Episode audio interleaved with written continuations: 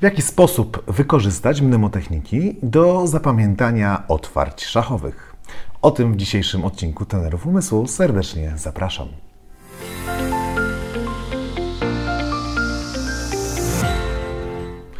Cześć, nazywam się Bartłomiej Boral i wraz z moim bratem Tobiaszem jesteśmy pierwszymi w historii reprezentantami Polski na Mistrzostwach Świata Pamięci z Guangzhou z Chin, autorami książki Techniki Zapamiętywania i założycielami szkoły Best Brain – Nowy Wymiar Edukacji.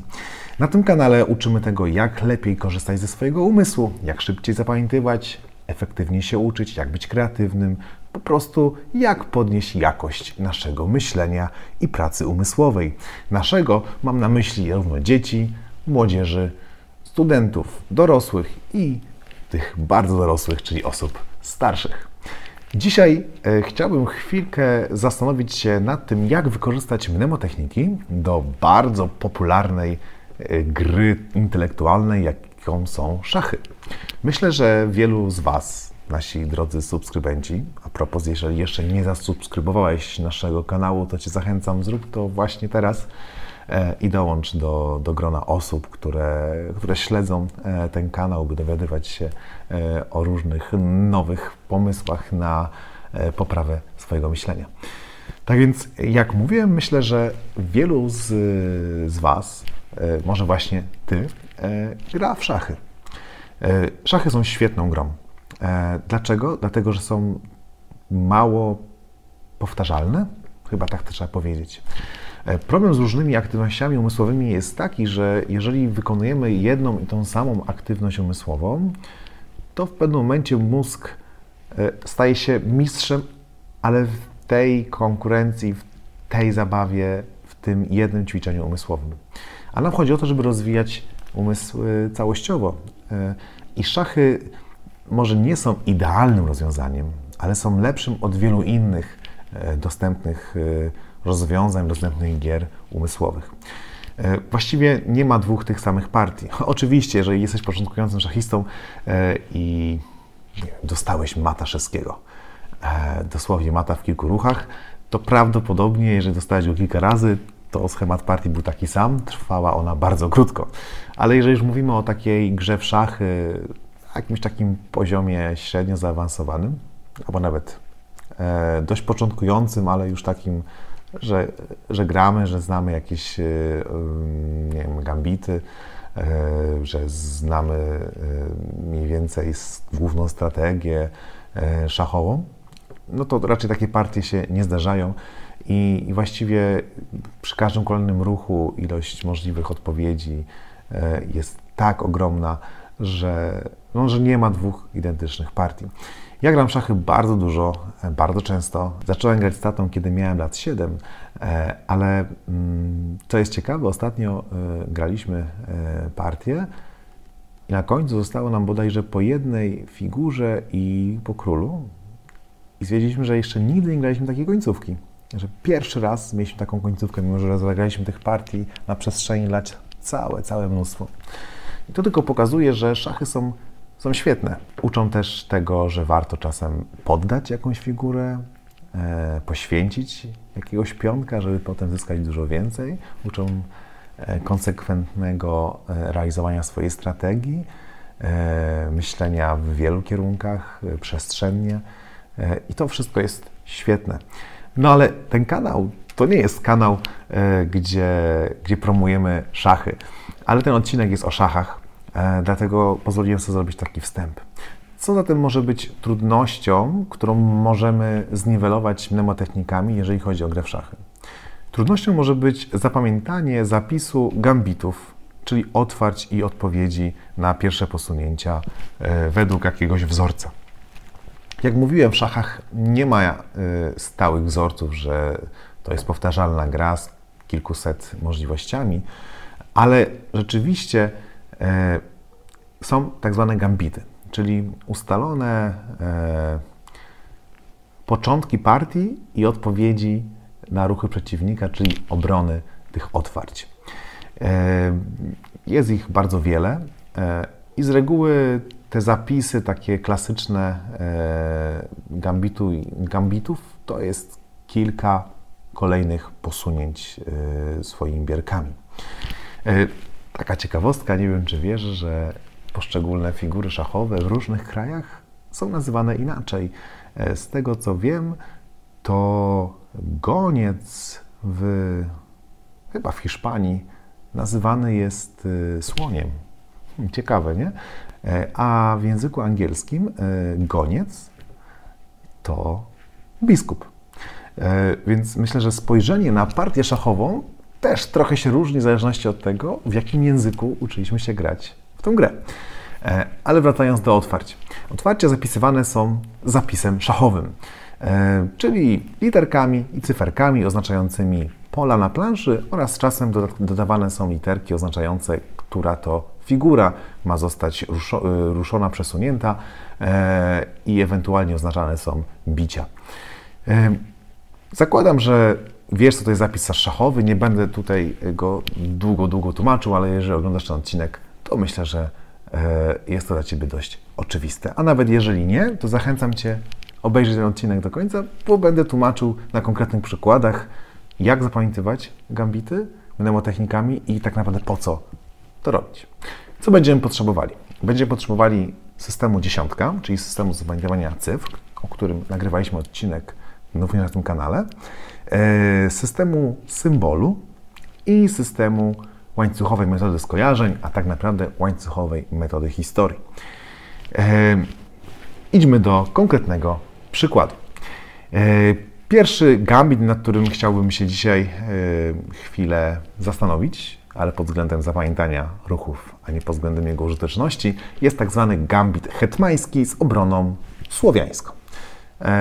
Są to ruchy pion na D cztery, czyli jak nazwa sama wskazuje, pion w linii hetmanowej, hetmańskiej, idzie, idzie na pole D cztery, odpowiedź jest pion na D pięć, potem odpowiedź pion na C cztery i odpowiedź pion na C sześć. To jest e, ten gambit e, słowiański, możesz tutaj zobaczyć na ekranie zapis, jaki mamy zapamiętać. E, I teraz jak to zapamiętać? Musimy stworzyć symbol dla poszczególnych liter. Na szachownicy mamy oznaczone linie A, B, C, D, E, F, G, H. Dlatego warto wybrać sobie osiem reprezentacji tych liter jako konkretne, proste do wyobrażenia rzeczy, przedmioty, zwierzęta. I trzeba bardzo mocno zwrócić uwagę, żeby nie było tam dwóch podobnych do siebie elementów. D może być na przykład dynią. Potem korzystamy z metody dziesiątki, która też tak naprawdę jest metodą symboli, że mamy przyporządkowany do każdej z cyferek jakiś symbol, czy jakąś rzecz, różniącą się wzajemnie od, inny, od siebie, czyli różniącą się od innych symboli dla innych cyferek.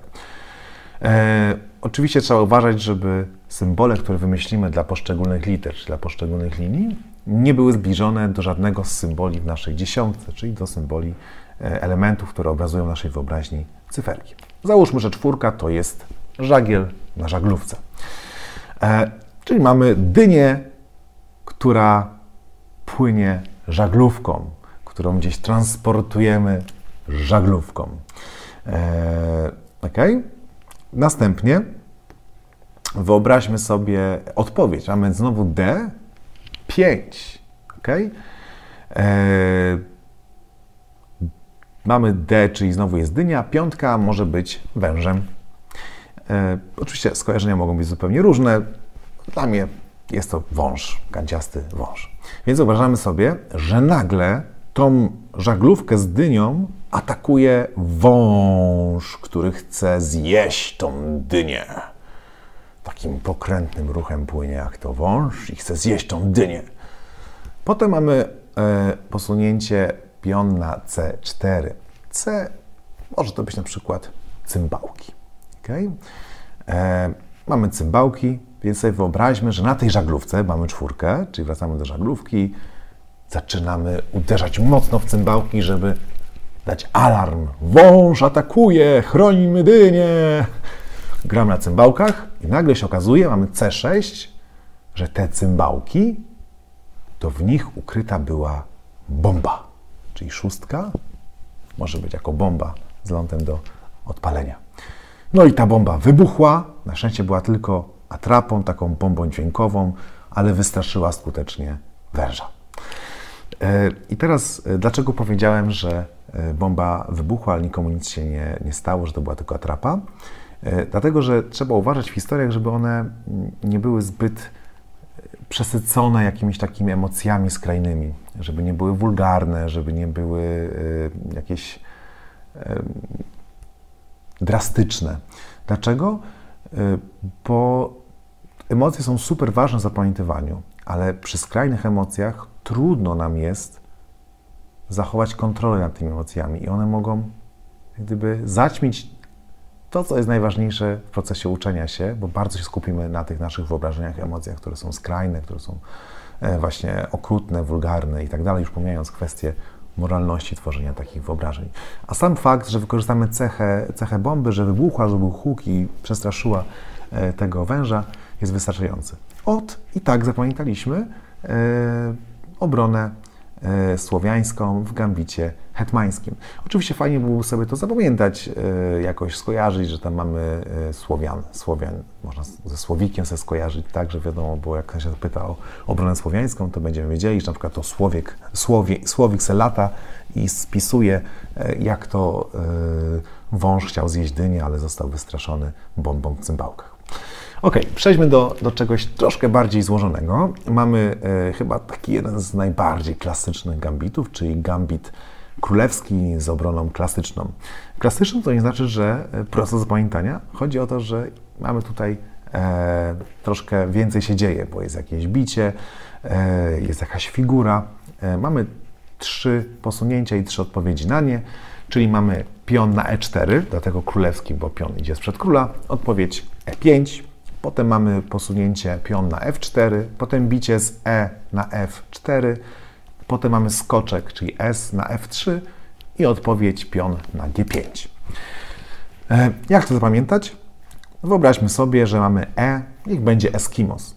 I teraz trzeba uważać. Postacie są bardzo fajne, jeżeli chodzi o nasze symbole, ale nie może być ich za dużo, więc jak już bierzesz Eskimosa, to dla F nie wybieraj Francuza, a dla B Brazylijczyka i tak dalej. Jeden, jedna literka, jeden, jedna osoba i to wystarczy wśród tych symboli. Tych symboli nie musisz mieć dużo, masz osiem, osiem linii literowych i osiem cyfr, więc do zapamiętania gambitów posunięć. W gambitach, dlatego spokojnie szesnaście elementów, które się mocno różnią od siebie, bez problemu powinien się znaleźć. Teraz wymyślaj to na bieżąco, tak, że to jest Eskimos, ale już po jakimś czasie fajnie, żebyś miał taki gotowy zestaw swoich symboli, czyli że zawsze E to jest Eskimos, a zawsze D to dynia i tak dalej. Czyli mamy Eskimosa, który płynie sobie żaglówką, płynie sobie, płynie, płynie, płynie i nagle patrzy, a drugi Eskimos ściga się z nim na wężu. Czyli mówi, e, tak stoi na tym wężu, ledwo się trzyma, bo ten wąż z zakiem płynie, pościgajmy się, ja na wężu, ty na żaglówce. Okej. I zaczyna się wyścig. I nagle ten na wężu patrzy, mamy f cztery.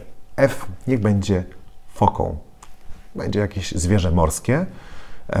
Foka jest bardzo różna od węża, więc nie powinna nam się zupełnie, zupełnie z nim pomylić. Patrzymy, że ta foka wypływa i zaczyna tym ogonkiem machać i pchać tą żaglówkę. I przez to Eskimos na żaglówce zaczyna wygrywać. E, dlatego Eskimos, e, ten drugi, po prostu zjada tą fokę. Mamy E, bije f cztery. Zjada tą fokę. Można się sobie ustalić, że bicie, czyli tutaj jest zaznaczone to dwoma kropeczkami, dwukropkiem, będzie zawsze, że coś zjada coś. Więc wyobrażamy sobie, że ten Eskimos zjada tą fokę, żeby już mu, tamtemu drugiemu nie pomagała płynąć, ale ta foka ucieka. Mamy skoczek f trzy. Ucieka na skoczka. Skoczka możemy sobie wyobrazić jako konia. Po prostu konia jest to bardzo charakterystyczne, tak samo wieżę możemy sobie wyobrazić jako wieżę e, i tak dalej, i tak dalej. E, foka ucieka na e, Na, yy, na konia i wyrastają jej wąsy. Trójeczka przypomina mi wąsy. Czyli jak siedzi na tym koniu, wyrosły jej wąsy i doczepiła się tymi wąsami do konia. Podamy g pięć i uciekła sobie na wielką górę i chroniły ją tam wokół chodzące węże. Ok. I teraz ktoś powie, chyba to skomplikowane było. po co mi tak zapamiętywać? Nie lepiej powtórzyć to dwadzieścia razy i jakoś zapamiętać? Może, może byłoby to szybsze na początku, jeżeli jeszcze nie umiesz robić dobrych historii. Ale sens jest taki, że bardzo fajnie można potem przywołać z pamięci, jeżeli dobrze się to utrwali, powtórzy się aktywnie w jakichś odstępach czasu taką historię, to nawet jeżeli jesteś w pewnym momencie zestresowany, albo po prostu wypadną ci automatyczne ruchy, odpowiedzi, wrócić do historii wyobraźni, bo masz coś konkretnego, do czego wracasz. Czy jak widzisz, że jest E cztery, to myślisz o Eskimosie na żaglówce i myślisz, a, to mam możliwość ścigania się z nim na wężu, wiedzam E pięć.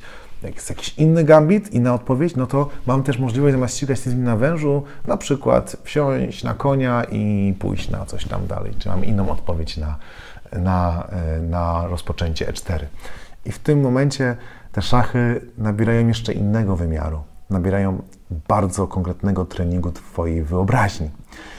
Na naszych kursach Best Brain e, uczymy też dzieci, jak zapamiętywać przeróżne informacje, takie, można powiedzieć, niepotrzebne na co dzień. Na przykład rozkład lotów na lotnisku w Frankfurcie, we Frankfurcie, albo e, nazwy największych jezior w Chinach. No, rzeczy, o które raczej nikt nigdy nas nie będzie pytał, nie będą nam potrzebne, spojrzymy na jakąś informację do internetu i będziemy wiedzieć.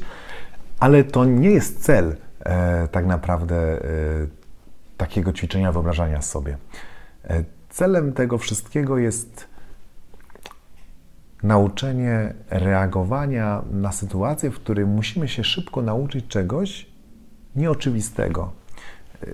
Żeby wyrobić sobie nawyk, że możemy sobie poradzić z takimi danymi do zapamiętania i z takimi, i z takimi, to bardzo też buduje poczucie własnej wartości, no i niesamowicie rozwija wyobraźnię i kreatywność, bo połączyć żaglówkę, Eskimosa i węża na samym początku może sprawić wiele kłopotów, ale kiedy zrobimy już ileś historii z ekstremalnie różnymi rzeczami w różnej konfiguracji, nagle mamy trochę mniejszą blokadę, żeby myśleć kreatywnie, żeby myśleć o czymś w inny sposób. I to jest wartość na całe życie, e, którą ciężko będzie e, nam odebrać i będzie dawała nam przewagę w przyszłości e, w przeróżnych sytuacjach, nie tylko w szachach. Mam nadzieję, że spodobał ci się ten odcinek. Czekamy na jakieś komentarze, może podzieliłbyś się, jak ty próbowałeś do tej pory radzić sobie z zapamiętywaniem zapisu szachowego, gambitów. Może masz jakiś ciekawy gambit, który chciałbyś zapamiętać i chciałbyś uzyskać naszą podpowiedź, jak to zrobić. Czekamy na komentarze. Pamiętaj, bądź z nami. Do usłyszenia i dobrego dnia. Cześć!